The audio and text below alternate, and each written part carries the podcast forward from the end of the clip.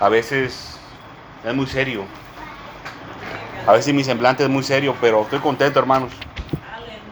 Yo estoy muy contento porque el Señor sigue hablando por medio de su palabra. El Señor sigue teniendo misericordia de sus siervos y de sus siervas, como vimos en la, en la vigilia pasada. Sus siervos y sus siervas que Él compró, hermanos, que Él compró con la sangre de Cristo Jesús, su Hijo amado. Y ahora Él nos ha hecho descendencia de Abraham por medio de la fe en Cristo Jesús. Hoy vamos a ver un tema muy importante. Vamos a empezar un tema importante. Que el Señor quiere que atendamos. El Señor Dios Todopoderoso quiere fortalecer a su pueblo. Aleluya. Quiere fortalecer a su pueblo cada vez más. La misma palabra dice que la gloria postrera será mayor que la Aleluya. primera. El Señor quiere que su pueblo avance. Como dijimos anteriormente, no tenemos un Dios chiquito de ninguna manera. Tenemos un Dios grande, un Dios poderoso. Y hoy vamos a ver un poco acerca de esto, mis hermanos y mis hermanas. Vamos a leer el libro de Efesios, capítulo 6. Efesios, capítulo 6 y versículo número 10. Si usted escudriña con frecuencia la escritura y atiende la palabra de Dios, ya sabe qué parte de la escritura vamos a ver. Aleluya. La armadura de Dios. Es el tema, mis hermanos y mis hermanas, la armadura de Dios. Es un tema que es extenso, hermanos y hermanas, porque el meditar en la palabra de Dios y el disponer nuestro corazón a entender la palabra de Dios no es no es de un momento pequeño, no es de un instante, no es fugaz, hermano, no es una emoción. Es un momento intenso y prolongado en nuestras vidas. Así debe de ser el disponer nuestro el disponer nuestro corazón a entender la palabra de Dios. Vamos a dar lectura como teníamos por costumbre, mis hermanos y mis hermanas. Yo voy a leer en voz alta y usted me sigue con su vista. La palabra de Dios la leemos en el nombre del Padre y del Hijo y del Espíritu Santo. Dice, por lo demás, hermanos míos, fortaleceos en el Señor y en el poder de su fuerza. Vestíos de toda la armadura de Dios para que podáis estar firmes contra las acechanzas del diablo. Porque no tenemos lucha contra sangre y carne, sino contra principados, contra potestades, contra los gobernadores de las tinieblas de este siglo, contra huestes espirituales de maldad en las regiones celestes. Por tanto, tomad la armadura de Dios para que podáis resistir en el día malo, y habiendo acabado todo, estad firmes. Estad pues firmes, ceñidos vuestros lomos con la verdad, y vestidos con la coraza de justicia, y calzados los pies con el apresto del Evangelio de la paz. Sobre todo, tomad el escudo de la fe, con que podáis apagar todos los dardos de fuego del maligno. Y tomad el yelmo de la salvación y la espada del Espíritu, que es la palabra de Dios, orando en todo tiempo, con toda oración y súplica en el Espíritu, y velando en ello con toda perseverancia y súplica por todos los santos. Vamos a orar, hermanos. Padre Santo que estás en el cielo, venimos delante de tu presencia, mi Señor y mi Dios, con corazones contritos, con corazones humillados, mi Señor y mi Dios. Te reconocemos, Padre amado, como el Señor, Dios Todopoderoso, el Creador del cielo, de la tierra, de todo lo que existe, de todo lo visible y lo invisible, mi Señor y mi Dios. Te reconocemos, Padre amado, como el único digno de ser temido, Padre amado. En el nombre de tu Hijo amado, el Señor Jesucristo, te pedimos, mi Señor y mi Dios, que limpies todo rastro de pecado y de maldad, mi Señor y mi Dios. Envía tu fuego, Padre amado, y quema toda mancha, Señor, de, pecado, toda arruga, Señor eterno, quítala. Te rogamos en el nombre de tu Hijo amado que nos limpies, Padre Santo. Queremos permanecer siempre en la vid, que es tu Hijo amado, al que tú dijiste que a Él oyéramos, mi Señor y mi Dios. Venimos delante de tu presencia, mi Señor y mi Dios, para ponernos en tus manos, Señor eterno. Queremos que nos hables por medio de tu palabra, mi Señor y mi Dios. Tenga misericordia de esta pequeña manada, mi Señor y mi Dios, que te busca en verdad, mi Señor y mi Dios.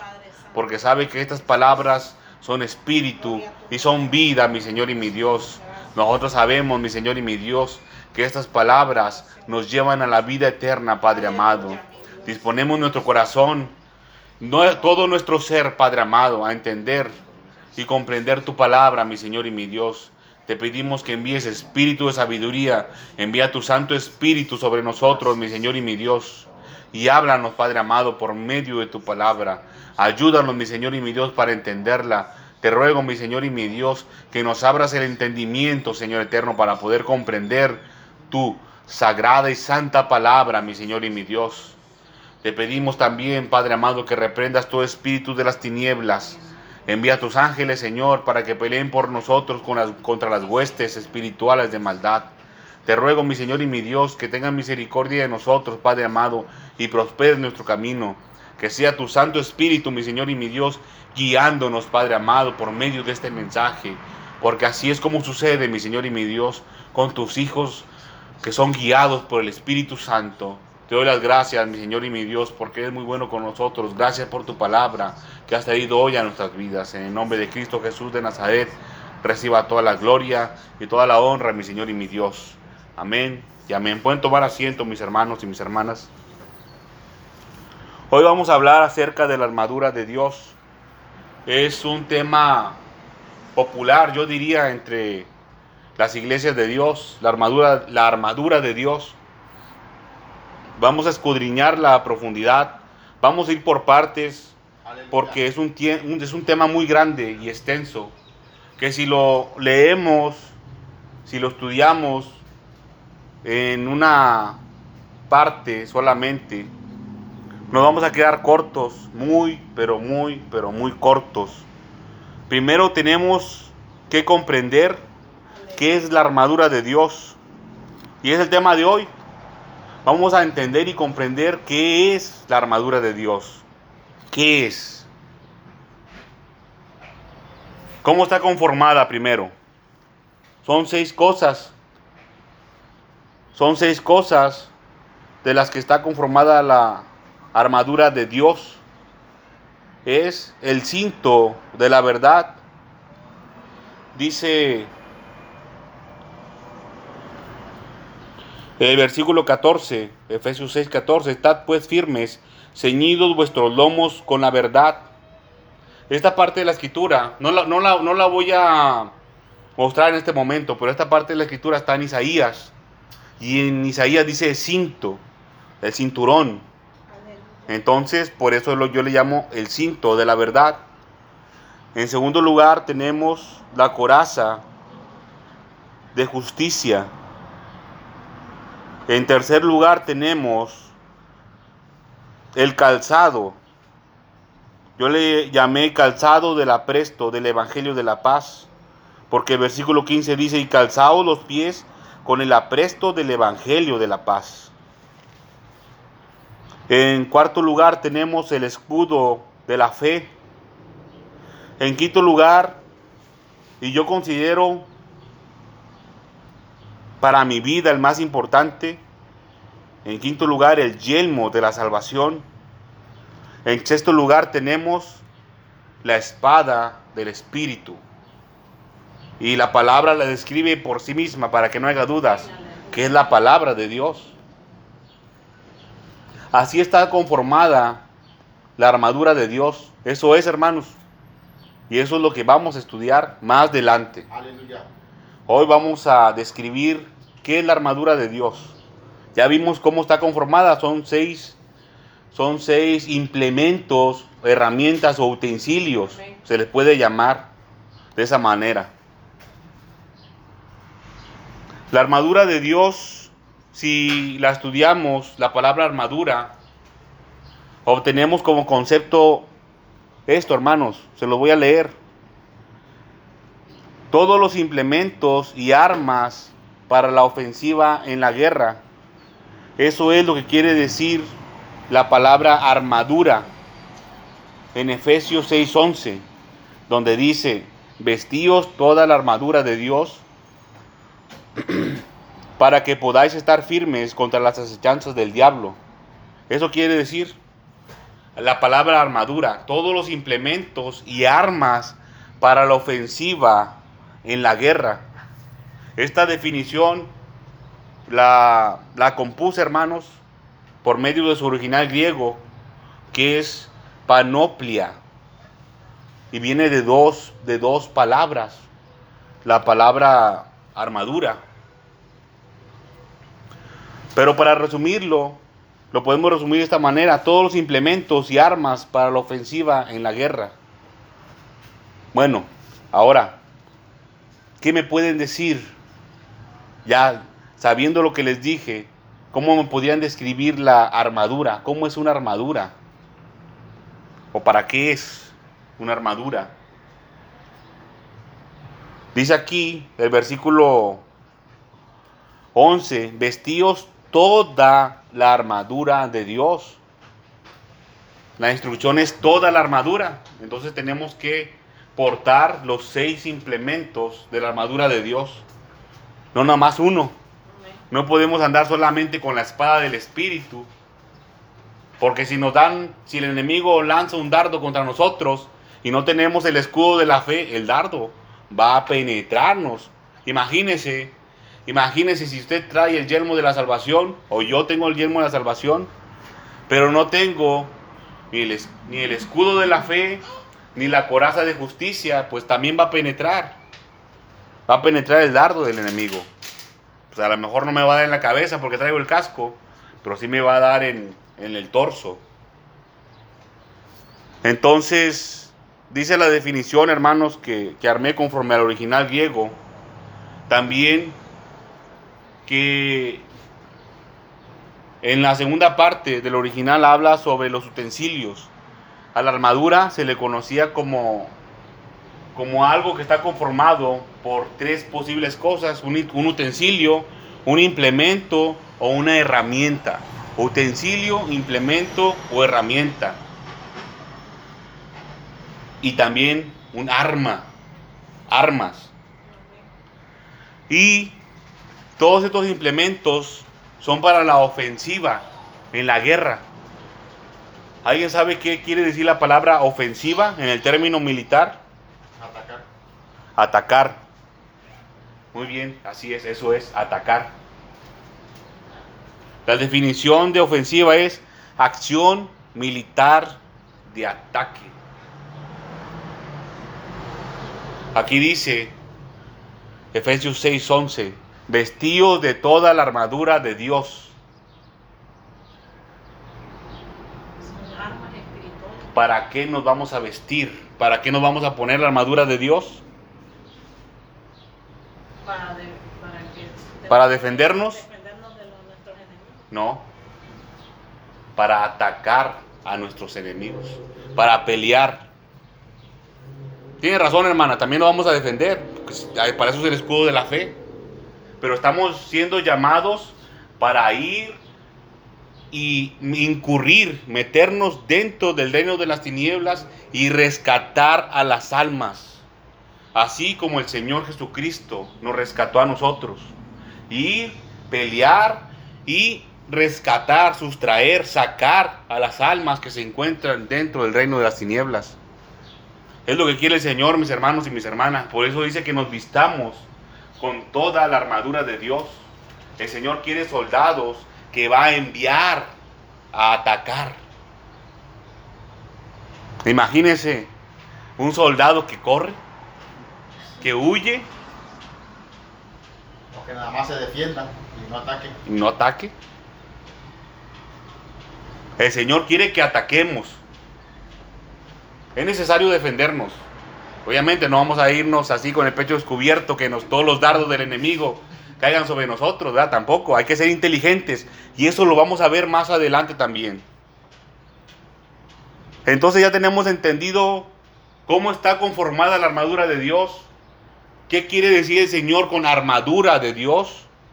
Es un implemento, es unas herramientas, utensilios o armas que vamos a portar para ir a atacar contra nuestros enemigos, para ir a pelear o luchar contra nuestros enemigos. Vamos a ir al libro de Colosenses, capítulo 1, un poquito para adelante. Colosenses capítulo 1 y versículo número 9. Esta parte la llamo de quién es la armadura de Dios. Estamos conociendo, acuérdese, la armadura de Dios. Ahora vamos a ver de quién es esta armadura. ¿De quién es la, es la armadura de Dios? ¿De quién creen que es? De Dios. Suena muy redundante, ¿verdad? Dice la palabra, Colosenses 1, 9.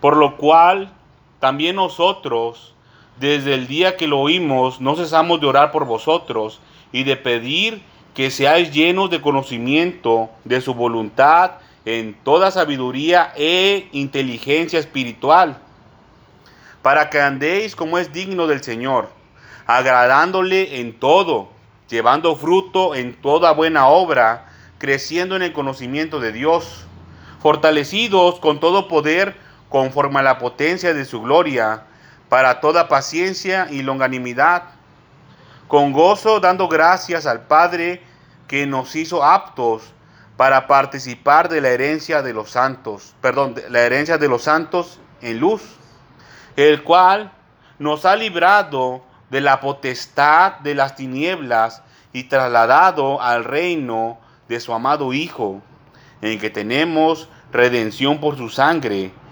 el perdón de pecados. Dice el versículo 13, el cual, estamos hablando del Señor Jesucristo, el cual nos ha librado de las potestades de las tinieblas y trasladado al reino de su Hijo amado. Es lo que quiere el Señor Dios Todopoderoso, que sus hijos y sus siervos hagan lo mismo que hizo el Señor Jesús, lo mismo, el cual nos ha librado de la potestad de las tinieblas, nos libró. Esa palabra librar se refiere a que nos sacó.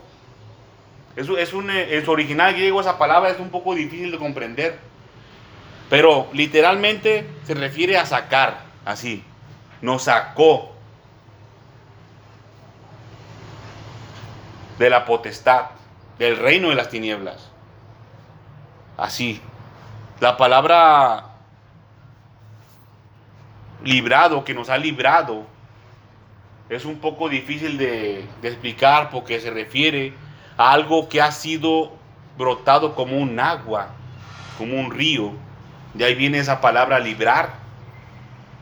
Pero se refiere a sacar, hermanos. A eso se refiere literalmente. Que el Señor Jesucristo nos sacó del reino de las tinieblas y nos llevó al reino de la luz. Y el Señor quiere que nosotros hagamos lo mismo. Acuérdense, estamos dentro de, de quién es la armadura, del Señor Jesucristo. Aleluya. En el libro de Isaías habla acerca del yelmo de salvación, de la coraza de justicia y de algo que no dijo Pablo también aquí, el manto, un manto de celo. También, pero eso no está en la parte de Efesios que dice Pablo. Pero ahí está, el yelmo de salvación y la coraza de justicia son del Señor Jesucristo. Aquí la palabra importante, hermanos, y el versículo importante en Colosenses es el 13, y es la palabra librado, que nos libró. Esa palabra librar quiere decir que hubo un libertador, alguien que nos libró. Y para eso, para seguir sobre este asunto de quién es esta armadura, de quién es la armadura que nos vamos a poner, quién la usó, y nos está diciendo ahora póntela tú para que vayas a pelear. Vamos a ir a segunda de Samuel. Segunda de Samuel, capítulo 22.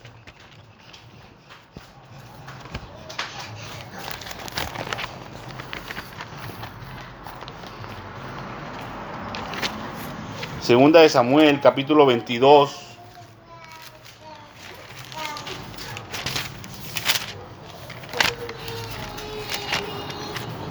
¿Estamos ahí, hermanos? Segunda de Samuel, capítulo 22. Aleluya. ¿Ya estamos ahí? Amén. Dice la palabra de Dios. Habló David al Señor las palabras de este cántico el día que el Señor le había librado de la mano de todos sus enemigos y de la mano de Saúl. Dice, dijo, el Señor es mi roca, fortaleza y mi libertador. Mi libertador. Estamos hablando de la misma persona, el que nos libró a nosotros, el que nos sacó, hermanos, de ese lugar. Dice el 3, Dios mío, fortaleza mía, en Él confiaré. Dice, mi escudo y el fuerte de mi salvación, mi alto refugio, Salvador mío, de violencia me libraste. Miren cómo se relacionan las palabras, hermanos, que están aquí con las de Efesios. Dice el 4, invocaré al Señor, quien es digno de ser alabado, y será salvo de mis enemigos, y seré salvo de mis enemigos. Me rodearon ondas de muerte y torrentes de perversidad me atemorizaron. Ligaduras del Seol me rodearon, tendieron sobre mí lazos de muerte. En mi angustia invoqué al Señor. Fíjense, me rodearon ondas de muerte y torrentes de perversidad me atemorizaron. Ligaduras del Seol. Dice, clamé a mi Dios y él oyó mi voz desde su templo y mi clamor llegó a sus oídos. La tierra fue conmovida y tembló y se conmovieron los cimientos de los cielos, se estremecieron porque se indignó él. Tronó, hermanos, fuerte cuando el Señor se indignó. Humo subió de su nariz y de su boca fuego consumidor. Carbones fueron por él encendidos, e inclinó los cielos y descendió, y había tinieblas bajo sus pies. Ponga atención, hermanos, miren lo que dice el 11. Y cabalgó sobre un querubín y voló. Imagínese, hermano, que venga el Señor así. Voló sobre las alas del viento, puso tinieblas por su escondedero alrededor de sí. Imagínese esto, hermano, que estamos leyendo, imagíneselo. Aleluya. Oscuridad de aguas y densidad de nubes. Por el resplandor de su, de su presencia se encendieron carbones ardientes. Y tronó desde los cielos el Señor y el Altísimo dio su voz. Envió sus saetas y los dispersó y lanzó relámpagos y los destruyó. Entonces aparecieron los torrentes de las aguas y quedaron al descubierto los cimientos del mundo y la, y la reprensión del Señor. Por él sopló del aliento, por el soplo del aliento de su nariz. Envió desde lo alto y me tomó, me sacó de las muchas aguas, me libró de poderoso enemigo y de los que me aborrecían, aunque eran más fuertes que yo. Me asaltaron en el día de mi quebranto, mas el Señor fue mi apoyo. Dice el 20, y me sacó al lugar espacioso, me libró porque se agradó de mí. Hasta ahí le vamos a dejar, hermanos. Este, este capítulo 22 es muy bueno, hermanos, para aumentar la fe, es muy bueno para aumentar el ánimo. Y también es muy bueno para tomar dirección del Señor, para tomar para tomar entendimiento y sabiduría. Y más por el 20, hermano, mire cuántas cosas leímos. Que el Señor salió a pelear. En el versículo 11 dice que salió él. Se montó en un querubín, hermanos. Iba para la guerra, iba para pelear el Señor con todo. Y mire lo que dice el 20. Está hablando de David. y me sacó al lugar espacioso, me libró, dice, me libró. Así como el Señor nos libró a nosotros, nos libró. Dice, porque se agradó de mí. Y continúa, hermanos, el 21, el 22 están. Pero vamos a dejarlo hasta ahí. Se agradó de mí. Debemos de poner atención a la vida del rey David. Porque fue un hombre de guerra. Más adelante lo vamos a ver. Pero quédese con esto. Se agradó de mí. Vamos a tomar algunas partes de la vida de- del rey David como ejemplo, hermanos. Vamos a ir al libro de Efesios nuevamente, pero ahora en el versículo, en el capítulo 6, pero en el versículo número 12. ¿Cómo tomar la armadura de Dios? ¿Cómo tomarla, hermanos? ¿Cómo la vamos a tomar?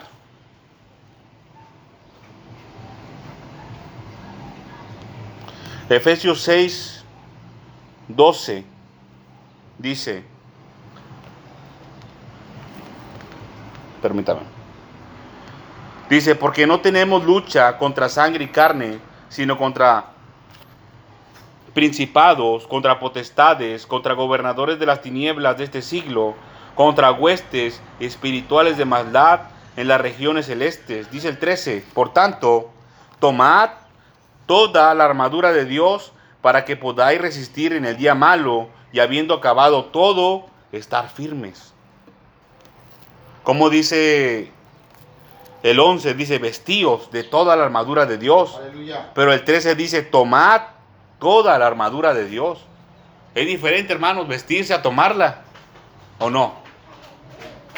No es lo mismo agarrar una prenda de vestir que ponértela.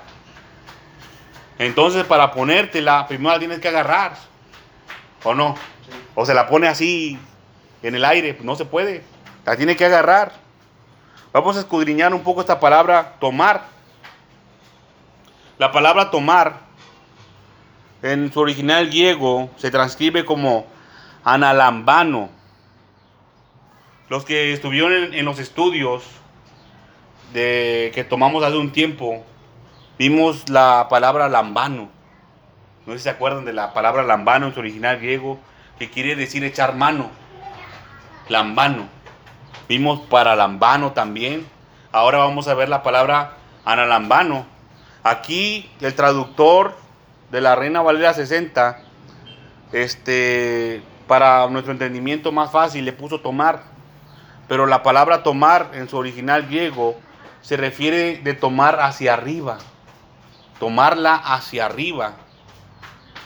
Eh, yo creo un concepto en base a los originales y la palabra tomar la podemos definir como echar mano de arriba o agarrarla o recibirla de lo alto. Por así decirlo que la vamos a agarrar así. Alguien nos la va a entregar y nosotros la vamos a recibir. Alguien nos va a dar el yelmo de salvación y nosotros lo tenemos que agarrar y ponérnoslo. Alguien nos va a dar la coraza de justicia, entonces la tenemos que agarrar y ponérnosla. Hay misterio, hermano, en lo que le estoy diciendo. Aleluya. ¿Cómo va a descender algo del cielo, hermanos? La palabra de Dios descendió del cielo. El Señor Jesucristo descendió del cielo. A eso se refiere la palabra tomar. Así la vamos a recibir por medio de la palabra de Dios, poniendo por obra los mandamientos del Señor Jesucristo. Así recibimos la armadura de Dios por medio de la palabra. No crea mi hermano y mi hermana que va a venir el Señor con un estuche y del estuche va a sacar la espada del Espíritu y se la va a entregar en su mano. La espada aquí la tenemos, hermanos. Amén. Solamente a esto, hermanos, que está aquí, solamente le hace falta que sea que sea encendido con el fuego de Dios, el fuego verdadero de Dios, para que haya poder. Vamos a ir al libro de Isaías, capítulo 41. Así es como se toma, hermanos, la armadura de Dios. El Señor mismo se la va a entregar. Pero aquí está en su palabra. ¿Cómo la recibe, hermano? ¿Alguien me puede decir cómo se puede recibir la armadura de Dios? ¿Será que hablé exageradamente en misterio o encubierto, hermanos? Que el Señor no ha revelado aún. ¿Cómo se recibe, hermanos? Isaías 41. Es otro tema el que vamos a ver, ¿eh? Aleluya. No crean que le estoy preguntando si, para saber si entendieron. Isaías 41, 8. ¿Cómo se recibe, hermanos? Poniendo por obra la palabra de Dios. Si el Señor te dice, no juzguéis para que no seáis juzgados, pues no juzgue.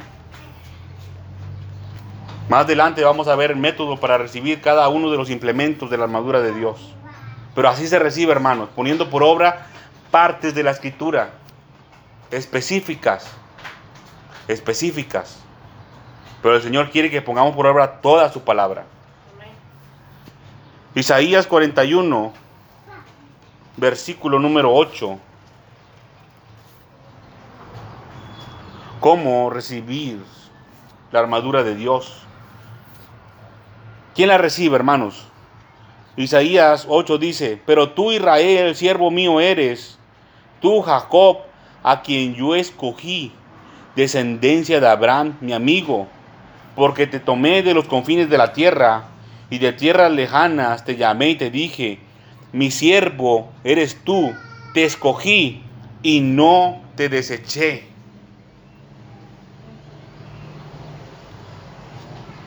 Un hombre que no es servidor del Señor, hermanos, no puede portar la armadura de Dios. No lo puede hacer. No se puede, hermanos. Imagínese, imagínese en el tiempo antiguo que estaba el rey Saúl o el rey David, en los tiempos de ellos. Imagínese el rey David, ¿no? Que va a pelear contra los filisteos, contra una nación enemiga, y está lleno de su ejército de israelitas. Y entonces viene un filisteo delante de él y le dice, Señor, dame una espada para pelear también yo con tu ejército. Imagínense que tiene aquí en la banda que dice Filisteo. Aquí una banda en la frente que dice soy Filisteo. Y está con los israelitas. Pues no se puede, hermanos. Así no es. Se tiene que quitar esa banda que dice Filisteo y se tiene que poner una que diga Israelita. No se puede poner, hermanos. No se puede poner la camiseta del equipo contrario. No se puede. No debe, mejor dicho. Y el Señor no se lo va a permitir. No va a permitir que un hombre que no es servidor suyo se ponga la armadura de Dios, porque el Señor lo va a mandar a que vaya a pelear. ¿Cómo es posible que alguien que no sirva al Señor, el Señor lo mande? No se puede, hermanos. No se puede. Y aquí dice, pero tú Israel, siervo mío eres. Tú Jacob, a quien yo escogí, descendencia de Abraham, mi amigo, porque te tomé de los confines de la tierra y de tierras lejanas te llamé y te dije, mi siervo eres tú, te escogí y no te deseché. Antes de ser servidor del Señor, mi hermano y mi hermana, y todo aquel que nos escucha, usted tiene que ser hijo de Dios. Es el, es el proceso, es lo que sigue. Ser hijo de Dios. Ya cuando usted es hijo de Dios, tiene que empezar a servir. Miren, esto no se trata de que usted es inconverso el lunes y el martes es hijo de Dios y el miércoles es servidor de Dios. No, hermanos. Puede ser un proceso muy largo. Pero quizás también puede ser así como se los dije. Vamos a ir al libro de Primera de Samuel. Primera de Samuel. capítulo 16. Primera de Samuel. Capítulo 16, versículo 18.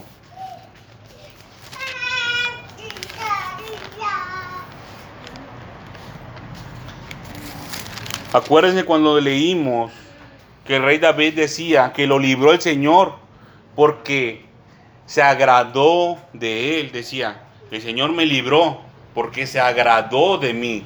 Hubo algo, mi hermano y mi hermana, que le agradó. Hubo algo que le agradó al Señor acerca de David. Hubo algo, hermanos. Él tenía un corazón conforme a Él. Él tenía un corazón dispuesto a obedecer y servir al Señor. Primera de Samuel, capítulo 16, versículo número 18, dice. En esta parte de la escritura, hermanos, le voy a resumir, es cuando estaba siendo atormentado el, el rey Saúl, ya el Señor lo había desechado. Y entonces, como un espíritu malo de parte de Dios le atormentaba, pasó esto, lo que dice el versículo 18, dice, entonces uno de los criados respondió, respondió diciendo, he aquí, le dice al rey, al, al rey Saúl, he aquí, yo he visto a un hijo de Isaí de Belén que sabe tocar. Primer punto, que sabe tocar. Dice, es valiente y vigoroso. Y lo más importante, mi hermano y mi hermana de estudios del día de hoy, hombre de guerra, prudente en sus palabras y hermoso. Y el Señor está con él.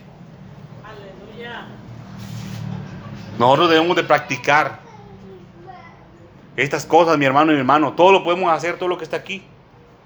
Exceptuando lo de hermoso, ahí sí yo no le pues, sabía cómo, cómo usted puede ser ayudado de esa manera, ¿verdad? Lo de hermoso, ahí sí no sé. Milagro. Pero todo lo demás sí lo podemos practicar, hermanos. Aleluya. Que sabe tocar, es valiente, vigoroso, hombre de guerra, prudente en sus palabras, Aleluya. hermoso. Y el Señor está con él. Eso también lo podemos practicar. Tenemos que acercarnos al Señor para que el Señor se acerque a nosotros. Quiere decir que el rey, que bueno, en esta, en esta parte de la escritura todavía no era rey oficialmente el rey David, ya había sido ungido, pero no era rey todavía oficialmente. El Señor estaba con él. Quiere decir que David se acercaba al Señor. Pero lo que vamos a estudiar es donde dice hombre de guerra. Hombre de guerra. Más adelante dice la escritura que, que Saúl lo amó y lo hizo su paje de armas, dice. Lo hizo su paje de armas. Eso quiere decir que era el que le cargaba las armas. Pero esta cualidad es importante, hermanos, y vamos a describirlo un momento. Hombre de guerra. Por como definición de hombre de guerra, en base a los originales griegos, yo les puedo decir que un hombre de guerra es hombre que sabe cómo luchar. Eso es un hombre de guerra, alguien que sabe cómo luchar. Alguien y ese que sabe cómo luchar tuvo que haber aprendido de algún lado, mi hermano, mi hermana. Tuvo que haber aprendido. No nomás porque sí.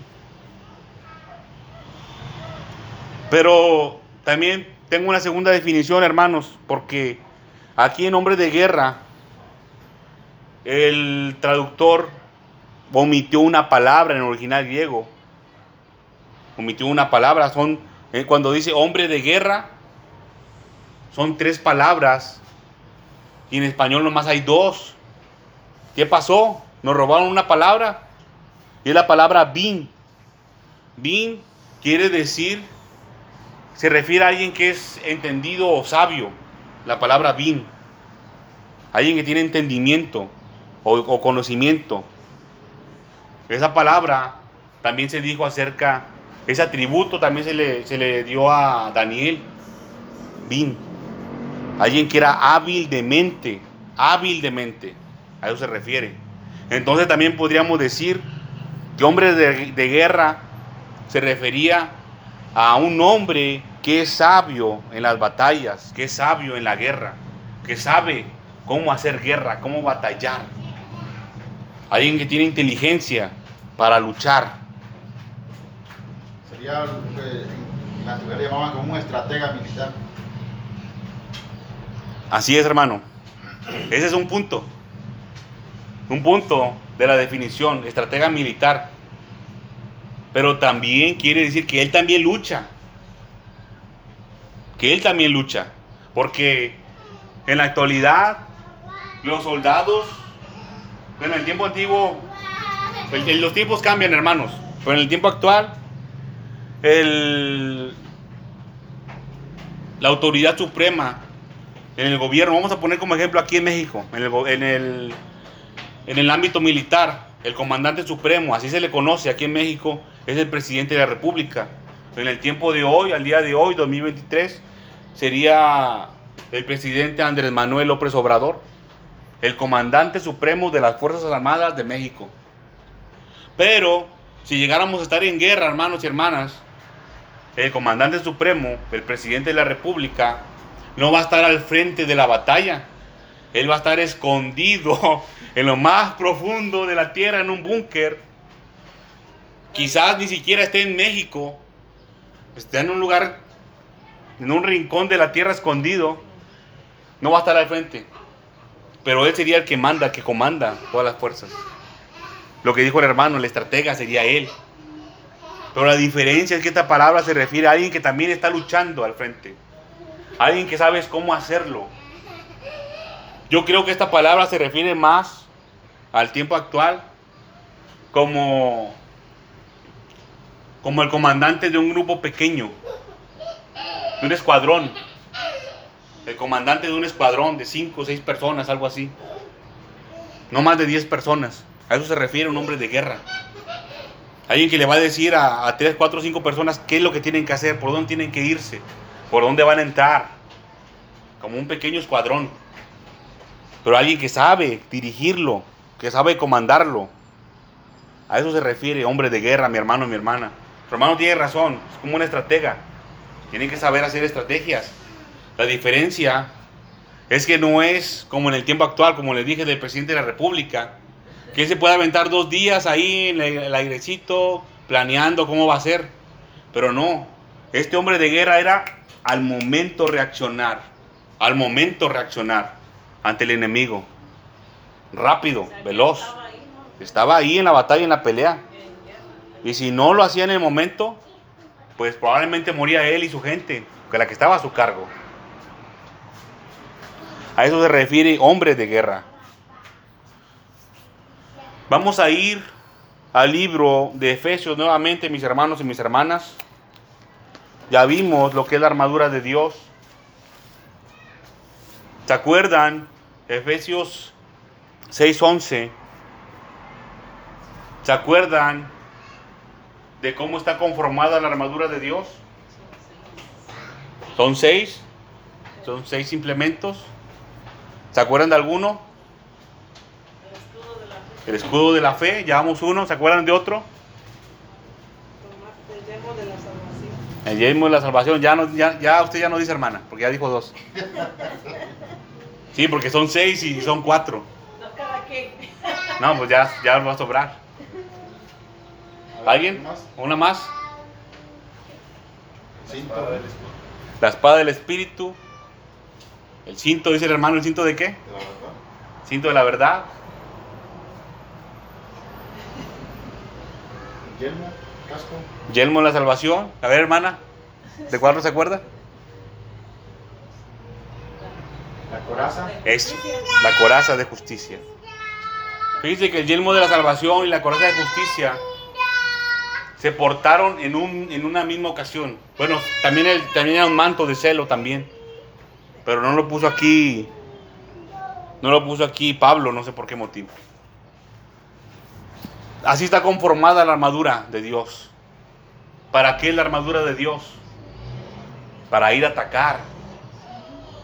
El Señor, el Señor nomás está esperando que sus siervos y sus siervas estén listos y estén listas para que el Señor decirle, vayan para allá y ataquen al enemigo.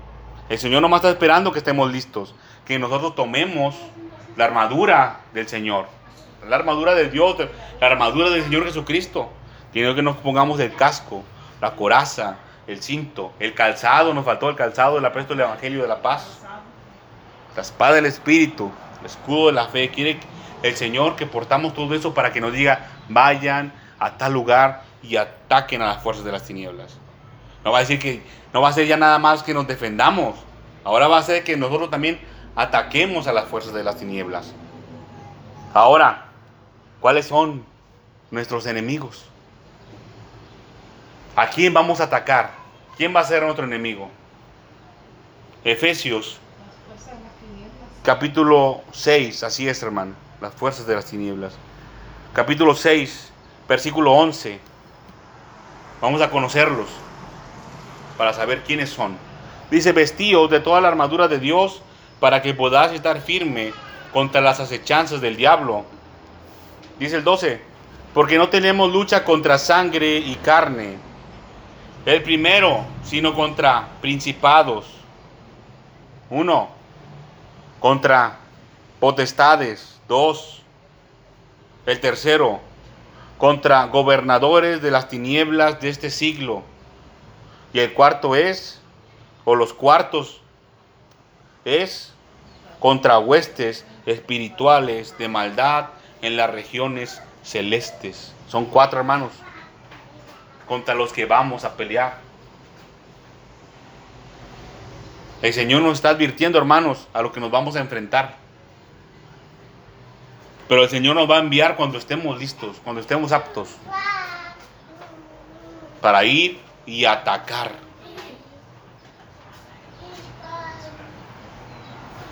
Esos son nuestros enemigos. Tenemos que conocerlos para no ser engañados y también para saber cómo atacarlos. Tenemos que convertirnos en lo que era David, en un hombre de guerra. Tenemos que convertirnos en hombres de guerra. Pero no de guerra del hombre, sino en guerra espiritual. Guerreros espirituales. Tenemos que convertirnos en un grupo de élite, mis hermanos y mis hermanas. No vamos a ser como los soldados romanos que andaban tomando, que andaban a las carcajadas, que se durmieron, imagínense. Obviamente sabemos que era asunto del Señor. Unos se durmieron, los que estaban cuidando la piedra se durmieron, se quedaron dormidos ahí.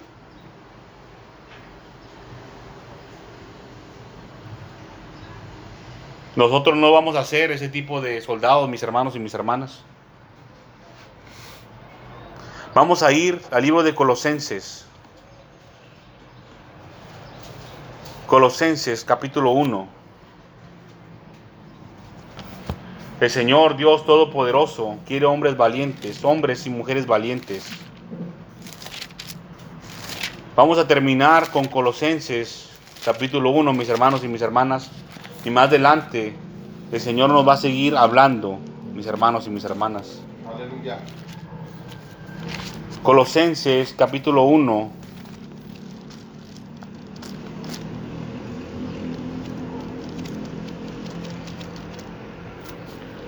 Colosenses capítulo 1, versículo 15 al 20. El, el Señor Dios Todopoderoso quiere hombres valientes, vigorosos, hombres de guerra, hombres prudentes, que sepan cómo pelear, mis hermanos y mis hermanas. El Señor ya nos mostró lo relacionado a su armadura, la armadura de Dios. El Señor no quiere soldados como los soldados romanos. Creo que no se durmieron, ¿verdad? Ellos no se durmieron. Dijeron que se durmieron, pero no se durmieron. No quiere soldados el Señor incompetentes, que cuando se enfrenten al enemigo, el, enemigo se quede así, nomás mirándolo a ver qué hace. Imagínese mi hermano y mi hermana, que tiene a su enemigo al frente y nomás se le queda así mirando a ver qué va a hacer. Ahí en mi casa, a veces se paran gatos afuera, afuera de mi casa. Y ahí miro que ahí, a veces se meten al, bote de basura, a arruñir ahí cosas, ¿verdad? Y los espanto por la ventana a veces. Y el gato se me queda viendo.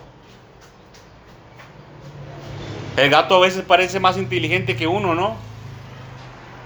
Gracias, hermano. El gato mira que yo estoy adentro de la casa y que lo estoy viendo por una ventana y él me está viendo del otro lado de la ventana.